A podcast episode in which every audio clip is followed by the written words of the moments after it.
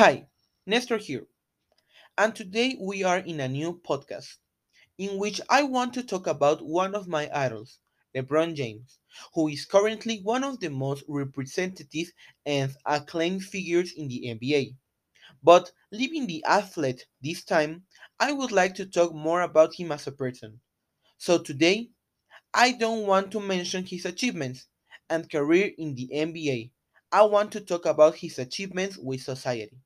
Because LeBron is currently an icon and a source of inspiration for many people who want to achieve his dreams as he did.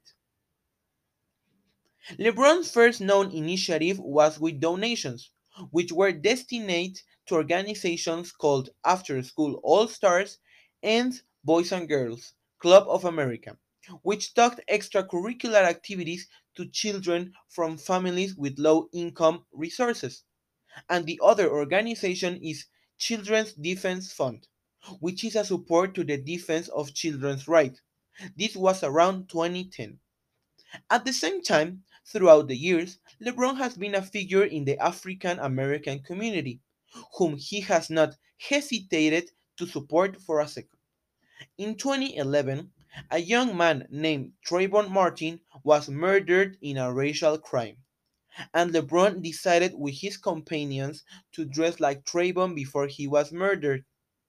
In 2014, his protest was for Eric Garner, who was killed by suffocation, of which LeBron expressed himself wearing a t shirt with the phrase, I can't breathe.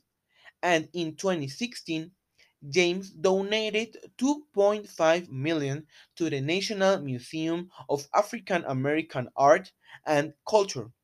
This with the purpose of supporting an exhibition on Muhammad Ali, showing his commitment to the cause.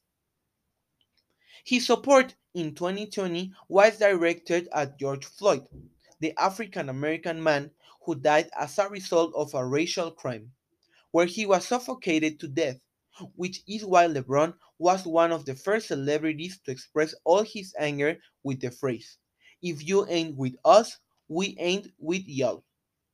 Something that he also wanted to mention is his own association, LeBron James Family Foundation, which in recent years LeBron has focused on getting the best out of it.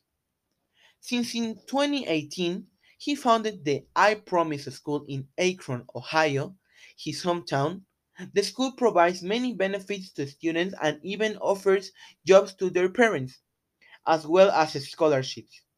And the other project was that of More Than a Vote, which was founded to encourage participation of African American to vote, this with endorsing any candidate.